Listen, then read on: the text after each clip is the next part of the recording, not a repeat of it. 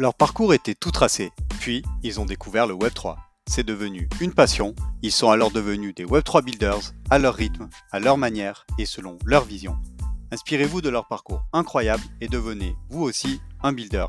Je suis Romain Milon, j'aide les projets Web3 à recruter et à fidéliser les meilleurs talents du secteur.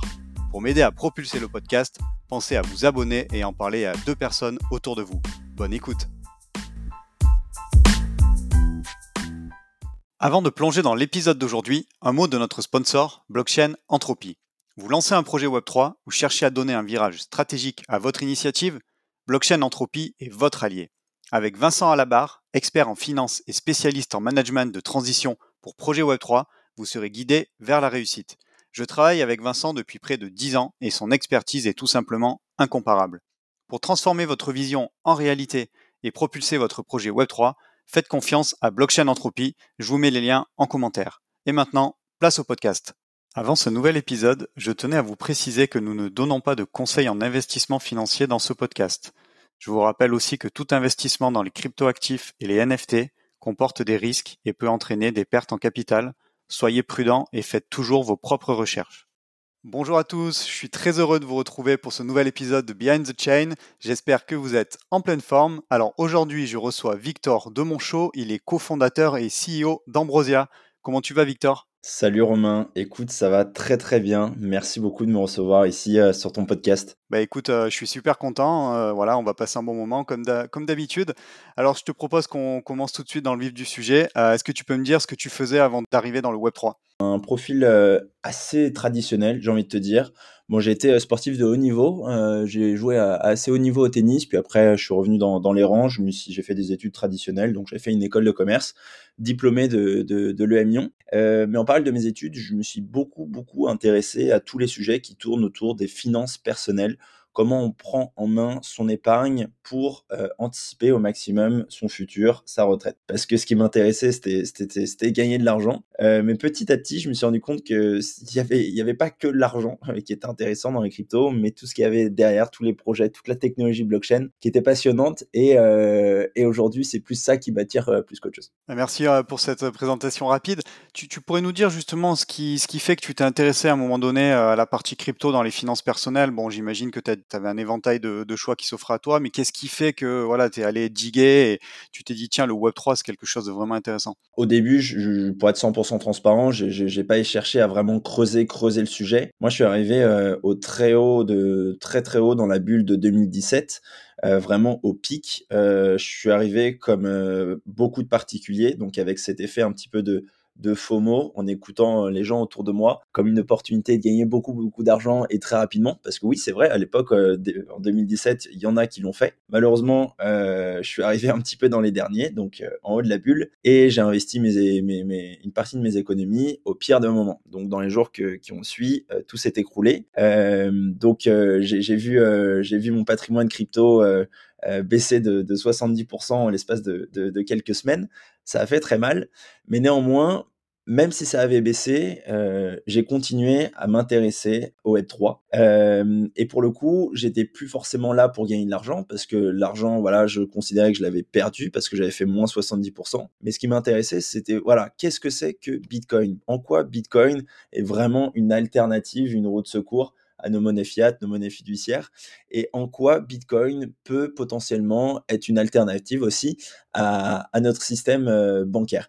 Donc j'ai vraiment creusé tous ces sujets, tout d'abord autour de Bitcoin, et puis après j'ai dérivé sur d'autres euh, thématiques tout aussi passionnantes, euh, notamment les thématiques autour d'Ethereum. Alors aujourd'hui, je te reçois en tant que cofondateur et, CEO d'Ambrosia. donc on va en parler bien entendu en détail euh, juste après, mais est-ce que ça a été ta première expérience entrepreneuriale euh, ou est-ce que tu en as eu d'autres avant? Alors, j'ai toujours eu cette petite, euh, cette petite âme d'entrepreneur au fond de moi. J'ai toujours aimé monter des, des, petits projets, mais des petits projets que je pouvais faire vraiment de mon côté sans pour autant monter une société et, avoir une équipe à, mes côtés. Mais beaucoup, beaucoup de petits projets pour, pour vraiment cette âme de, de, si on peut appeler ça un, businessman.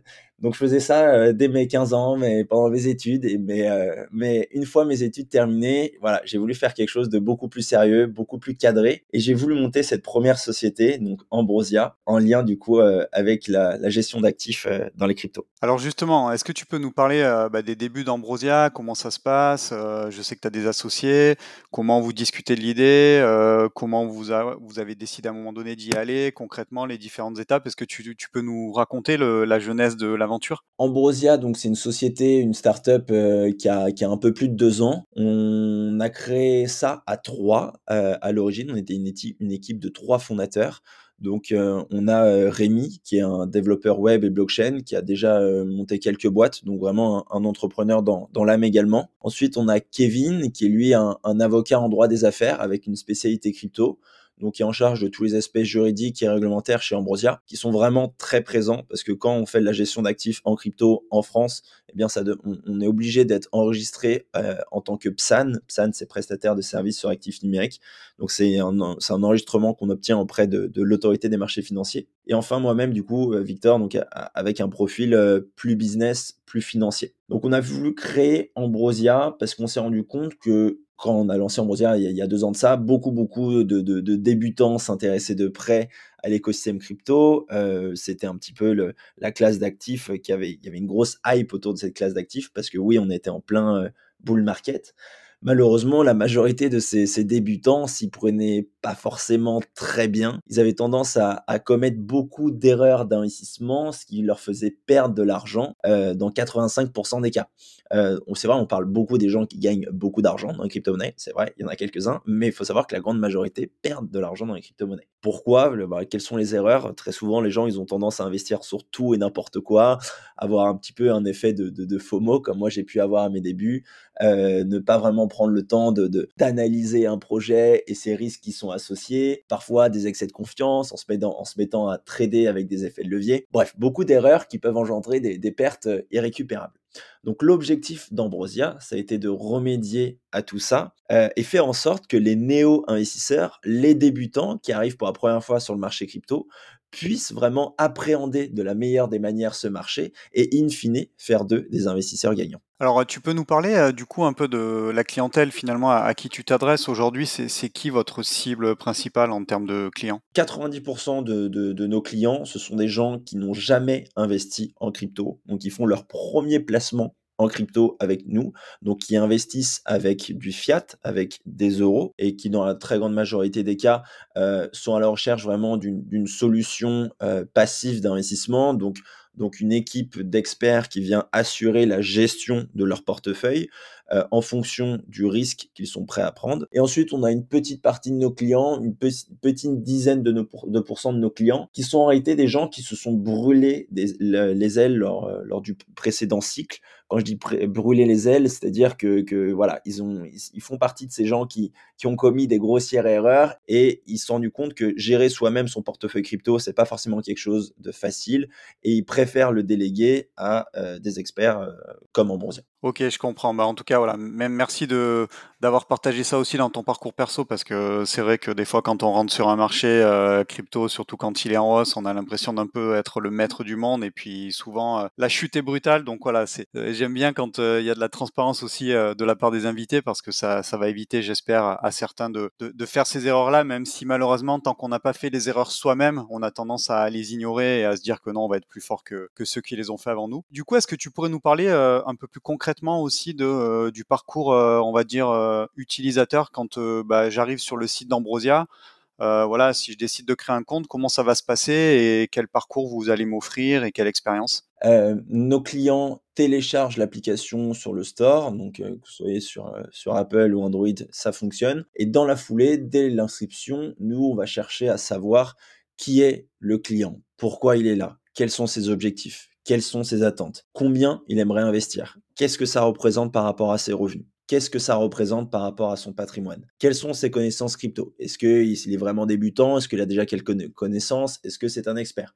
Pour combien de temps il aimerait investir? Mais surtout, quel est son niveau d'aversion au risque? C'est-à-dire quel est le, le, niveau de volatilité qu'il est prêt à supporter? Et nous, dans la foulée, on va analyser ce questionnaire et dans les 48 heures, on va avoir un conseiller de l'équipe, donc quelqu'un qui vraiment fait partie de l'équipe à part entière et du coup qui, travaille sous, sous l'enregistrement en, en tant que PSAN et qui va venir revenir vers le, client d'une manière personnalisée. Et quand je dis personnalisée, c'est-à-dire qu'il va prendre une petite dizaine de minutes de son temps pour euh, se mettre face à l'écran et enregistrer une vidéo proposant une stratégie vraiment basée sur le profil d'investisseur du client. Cette vidéo, il va l'uploader, la télécharger sur le compte du client et le client va pouvoir la consulter à tout moment, plusieurs fois même s'il le souhaite.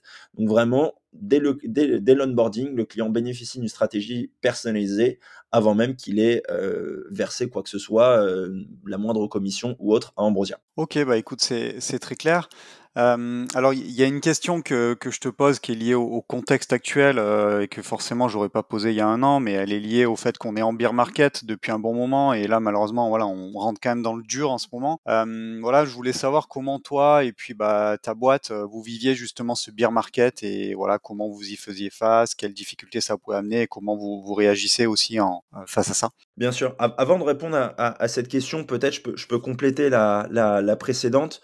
Donc, une fois que nous, on, vient en fait euh, proposer une stratégie d'investissement personnalisée, faut le savoir, on n'oriente pas le client vers tel ou tel crypto, mais on va proposer, recommander une stratégie d'investissement vers un portefeuille de crypto-monnaie, donc un fonds indiciel. Donc en fait, au travers d'une seule ligne, il faut le savoir, notre client va être exposé à une multitude d'actifs présentant un risque plus ou moins important. Donc en fait, chez Ambrosia, on a quatre fonds indiciels qu'on appelle des paniers crypto.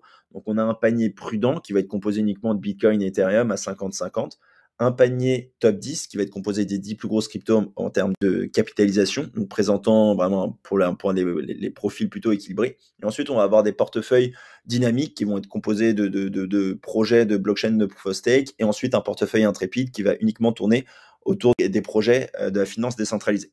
Donc en fait, notre rôle, faut le savoir, c'est un, on définit le profil investisseur du client pour l'orienter euh, vers le, ou les portefeuilles qui correspondent le plus à leur profil.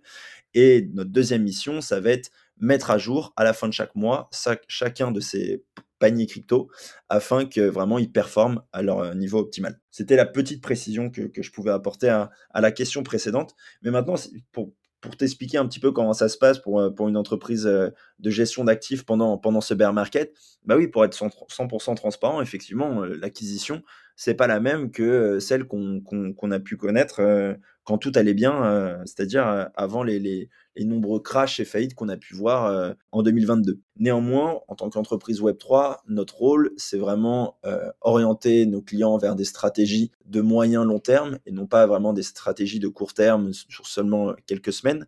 Donc en fait, quand un client investit chez nous, on lui recommande jamais de faire du one shot, donc se positionner très fort dès le début, mais vraiment de, de, lisser euh, son épargne petit à petit en mettant un plan d'investissement programmé. Donc en fait, chaque mois, nous, on, recommande vivement à nos clients de faire un petit dépôt pour vraiment lisser les points d'entrée et in fine avoir un prix d'achat moyen. Donc c'est ce qui permet d'absorber le risque. Donc effectivement, la traction, euh, elle, est, elle est plus faible que celle qu'on a pu connaître pendant euh, le marché haussier.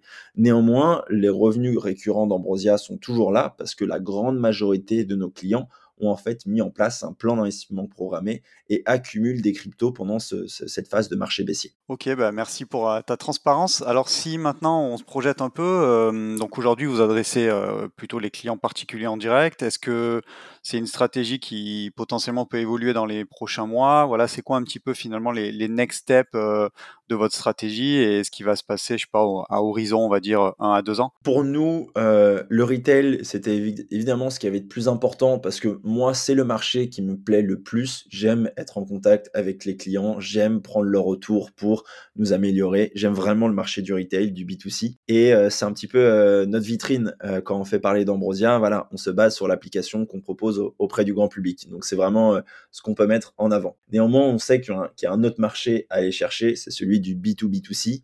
donc en travaillant avec des partenaires qui ont déjà dans leur réseau un cercle d'investisseurs qui seraient prêts potentiellement à diversifier une partie de leur patrimoine sur des cryptos. Et l'objectif d'Ambrosia, ça va être d'adresser ce marché. Et ce marché, on va l'adresser d'une part aux fintech, donc des fintech euh, traditionnels qui peuvent proposer des, des produits de tout ce qu'il y a de plus classique, comme euh, des, des, PER, des assurances vie, euh, des produits immobiliers, etc. Et leur dire bah, pourquoi pas avoir une petite poche crypto sur votre plateforme et vous brancher à toute notre infrastructure euh, en API. Ça, c'est le premier marché en B2B2C qu'on a. Et le deuxième marché euh, qu'on aimerait adresser, c'est celui des conseillers en gestion de patrimoine, donc vraiment euh, qui, sont, euh, qui, sont vraiment spécialisés dans la recommandation de stratégies d'investissement, mais pas forcément crypto pour le moment. Et l'objectif, c'est de leur offrir les outils afin qu'ils proposent une petite exposition crypto à leurs clients. Donc c'est les deux marchés, FinTech et CGP en B2B2C qu'on essaye de, développer en ce moment. Bah merci pour ta réponse. Euh, donc tu nous disais tout à l'heure aussi que vous étiez enregistré euh, PSAN, donc euh, j'imagine que ça représente aujourd'hui un avantage concurrentiel aussi vraiment important parce que on sait notamment, je crois que l'AMF en ce moment ne, prend plus de nouveaux dossiers pour les enregistrements PSAN. Du, coup, est-ce que c'est quelque chose que voilà que, vous ressentez aussi? Et est-ce que par exemple là on avait entendu qu'il y a des entreprises qui avaient été approchées par des très gros acteurs pour des rachats, etc. Bon, sans forcément nous dire, mais voilà, est-ce que est-ce que tu sens qu'aujourd'hui, ça vous met vraiment en position de force par rapport à d'autres sociétés? Alors, je dirais pas forcément que c'est un avantage concurrentiel, mais plutôt une grosse barrière à l'entrée. Euh, je pense qu'il y a beaucoup euh, de, personnes qui sont passionnées par l'univers crypto, qui aimeraient faire ce qu'on fait, mais qui n'ont pas forcément euh, l'envie ni même les moyens pour pour travailler un an, un an, un an et demi sur cet enregistrement PSAN. Donc je pense que c'est une vraie barrière à l'entrée. Et, je pense que, enfin depuis juillet, euh, le PSAN maintenant a été renforcé. Donc l'obtention du PSAN est encore plus compliquée que ce que ça ne pouvait l'être il, il, y a un an de ça. Donc euh, effectivement, ça attise les, convoitises de, de certains players ça arrive de temps en temps que des, gens nous envoient des messages euh, et, aimeraient racheter ou encore louer notre licence, euh, notre enregistrement PSAN.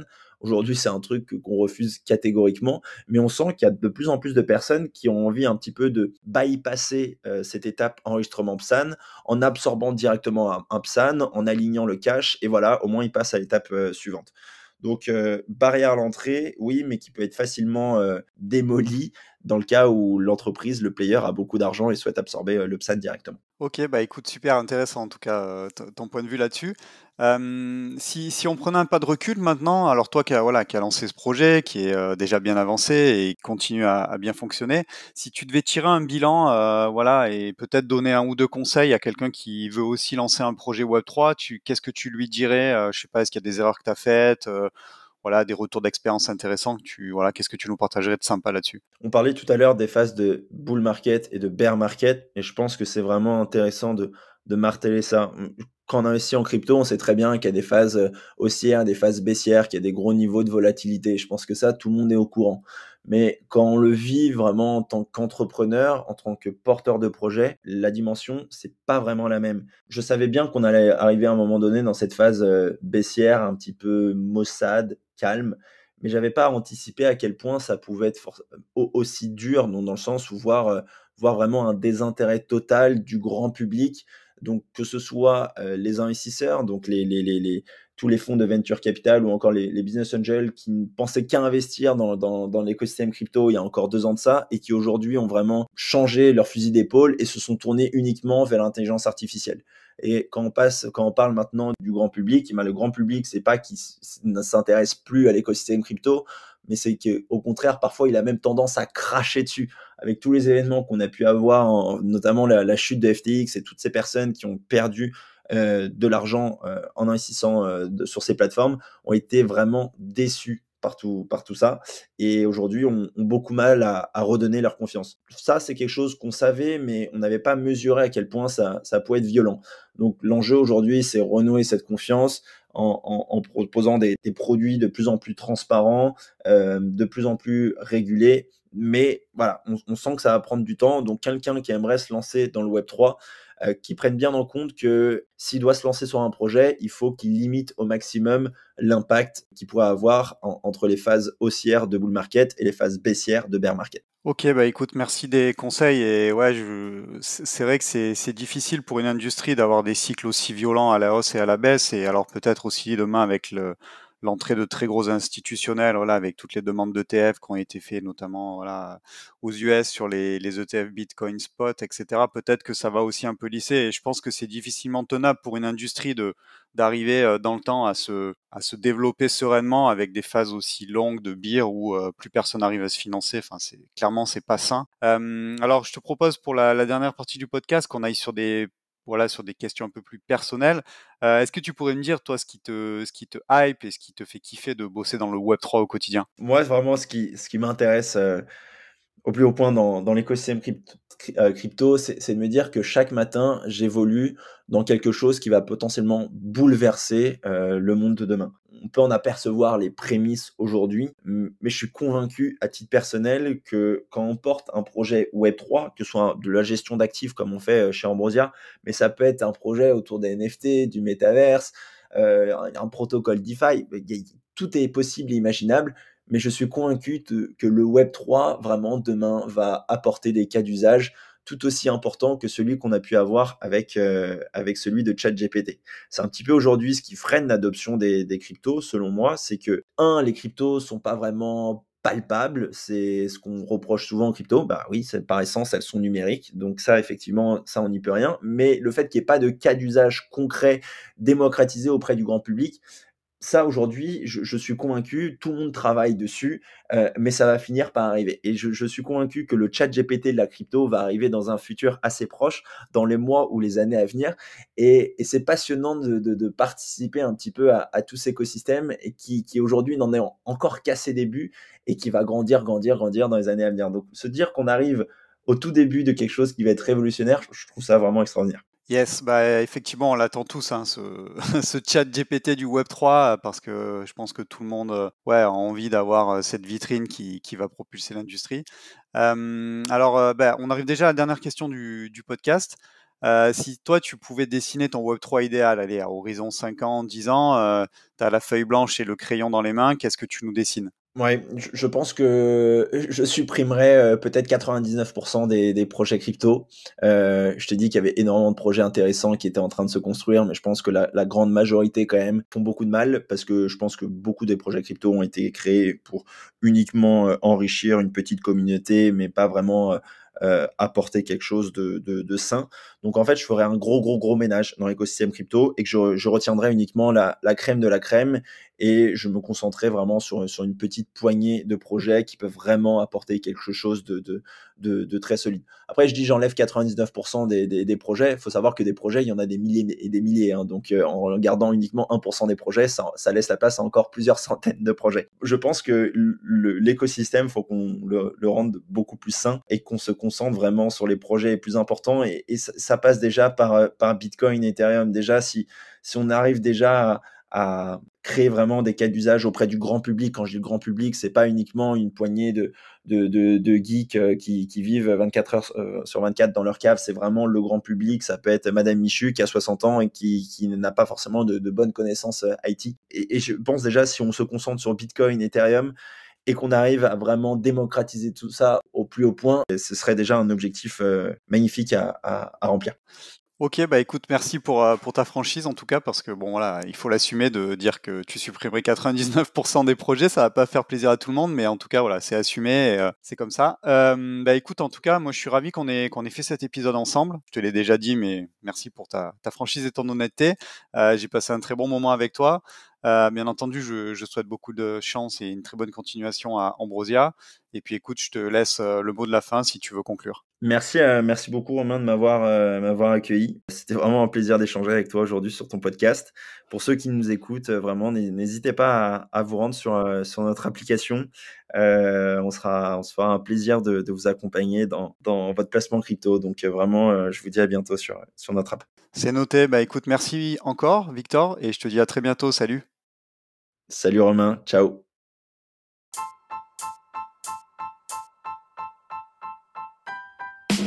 Merci d'avoir écouté cet épisode jusqu'au bout. Pour m'aider à propulser ce podcast, je vous invite à me laisser la meilleure note possible ainsi qu'un commentaire sympa. À très vite pour découvrir un nouveau talent du Web3.